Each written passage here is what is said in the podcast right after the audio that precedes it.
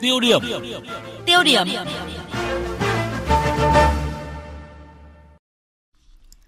Thưa quý vị và các bạn, theo đề xuất của Ban chỉ đạo quốc gia phòng chống dịch bệnh COVID-19, từ hôm nay toàn dân sẽ chính thức bắt đầu thực hiện khai báo y tế. Có 3 kênh để người dân có thể khai báo gồm truy cập cổng khai báo điện tử sức khỏe toàn dân.vn hoặc khai báo y tế.vn để điền các thông tin. Thứ hai là qua ứng dụng trên điện thoại thông minh có tên là nCoV cho người Việt Nam và Việt Nam Health Declaration dành cho người nước ngoài nhập cảnh vào Việt Nam. Người nhập cảnh vào nước ta cũng có thể quét mã QR qua điện thoại thông minh tại các sân bay để nhận đầy đủ các thông tin cần khai báo. Theo các chuyên gia y tế, đây là phương án quan trọng góp kiểm soát và đẩy lùi COVID-19 trong bối cảnh dịch bệnh này thì vẫn diễn biến phức tạp. Và nội dung này được chúng tôi đề cập trong mục tiêu điểm ngay sau đây. Thưa quý vị, thưa các bạn, cơ quan chức trách khuyến nghị toàn dân sử dụng ứng dụng nCoV trên điện thoại thông minh để cung cấp thông tin về sức khỏe nhằm hỗ trợ ngành y tế tìm ra các trường hợp cần chú ý để đảm bảo phòng chống dịch một cách chủ động. Dựa trên dữ liệu ứng dụng này gửi về, hệ thống y tế sẽ biết được các trường hợp cần chú ý để đảm bảo hỗ trợ y tế nhanh nhất và hiệu quả nhất. Khi truy cập ứng dụng, người dân cung cấp các thông tin cá nhân và tình hình sức khỏe của bản thân trong mục khai báo y tế toàn dân ở màn hình chính. Người dân có thể thường xuyên cập nhật tình hình dữ liệu ở mục theo dõi sức khỏe. Theo Phó Thủ tướng Vũ Đức Đam, trưởng ban chỉ đạo quốc gia phòng chống dịch bệnh COVID-19, ứng dụng nCoV cũng là kênh chính thức để cơ quan nhà nước gửi các khuyến cáo tới người dân. Chúng ta dùng cái từ khai báo y tế thì nó dễ bị lầm với cái khai báo y tế bắt buộc của người nước ngoài khi vào Việt Nam. Ai không khai hay không khai trung thực thì là vi phạm pháp luật và phải xử lý. Còn cái khai báo y tế của chúng ta lấy cái từ là thủ tướng nói toàn dân chống dịch khai báo toàn dân bản chất là chúng ta cung cấp thông tin và tương tác hai chiều giữa từng người dân với cơ quan y tế. Trước đó từ hôm qua, thành phố Hạ Long, tỉnh Quảng Ninh đã trở thành địa phương đầu tiên trên cả nước thực hiện khai báo y tế, khám sức khỏe ban đầu cho toàn thể gần 30.000 người dân trên địa bàn để lập hồ sơ quản lý, theo dõi sức khỏe người dân một cách có hệ thống. Ông Vũ Văn Diện, Bí thư Thành ủy Hạ Long cho biết, thành phố đã chuyển sang cơ chế kiểm soát cao, thường trực thông tin, sẵn sàng ứng phó với các tình huống khẩn cấp trong phòng chống dịch COVID-19. Tiến hành kiểm tra, lập hồ sơ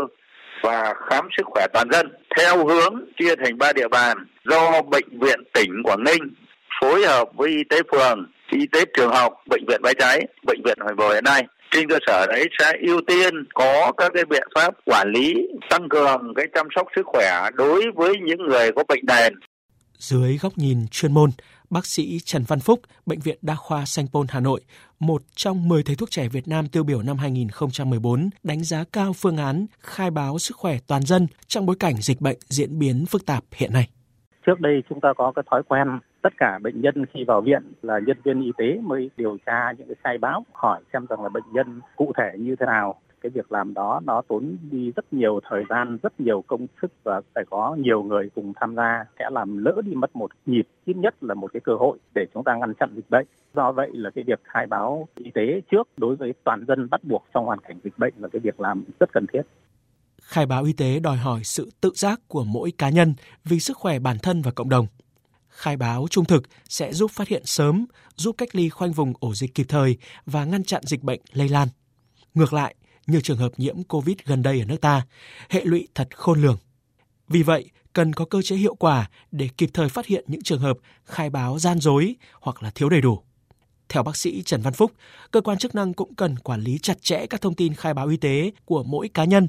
bởi thực tế thời gian qua chỉ một số thông tin như là trở về từ vùng dịch hay là đến từ vùng có dịch đã khiến không ít người, thậm chí là cả một địa phương chịu sự kỳ thị nhất định từ cộng đồng xã hội thực tế trên thế giới, khi mà thực hiện những cái bệnh án điện tử cũng đã phải đối mặt với chuyện lộ thông tin cá nhân của những cái bệnh nhân, thì điều đó là rất nguy hiểm Vậy thì các cái cơ quan chức năng cụ thể ở đây, ví dụ như là viễn thông xây dựng những phần mềm thì phải có chế độ bảo mật về mặt dữ liệu để không lộ những cái thông tin cá nhân. Những cái này tôi cho rằng là bài học quốc tế người ta đã làm rất nhiều rồi. Do vậy chúng ta khi mà cái cơ quan chức năng triển khai phần mềm của điện tử chỉ cần xem xét và học tập những cái bài học của quốc tế chúng ta cũng có thể có những cái hình thức bảo vệ tốt để yên tâm thông tin đó chỉ được dùng trong cái vụ dịch và trong vấn đề về sức khỏe. Trước những tranh cãi xung quanh việc có nên công khai danh tính, địa chỉ, số điện thoại của ca nhiễm hay là nghi nhiễm COVID-19 cũng như là người thân và những người tiếp xúc với họ hay không,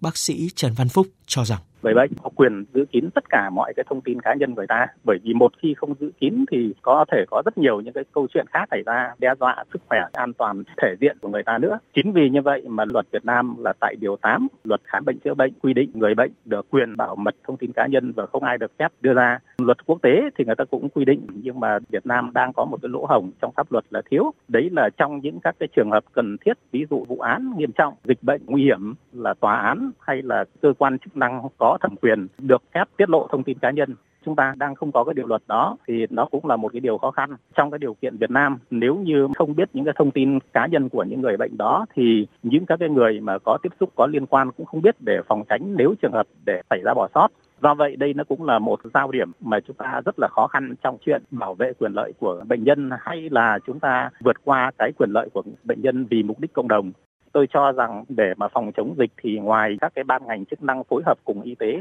thì vai trò rất quan trọng của người dân đó là ý thức trách nhiệm với chính bản thân mình và với cộng đồng xã hội. Đầu tiên chúng ta nâng cao những các cái hiểu biết của mình chứ không nghe và lan truyền những các cái tin giả, tin thất thiệt. Thứ hai nữa là chúng ta phải thành thật khai báo trong những các cái trường hợp tiếp xúc có khả năng lây nhiễm có đi từ vùng dịch Thưa quý vị, thưa các bạn, phải khẳng định là ý thức người dân đóng vai trò quyết định trong cuộc chiến chống lại COVID-19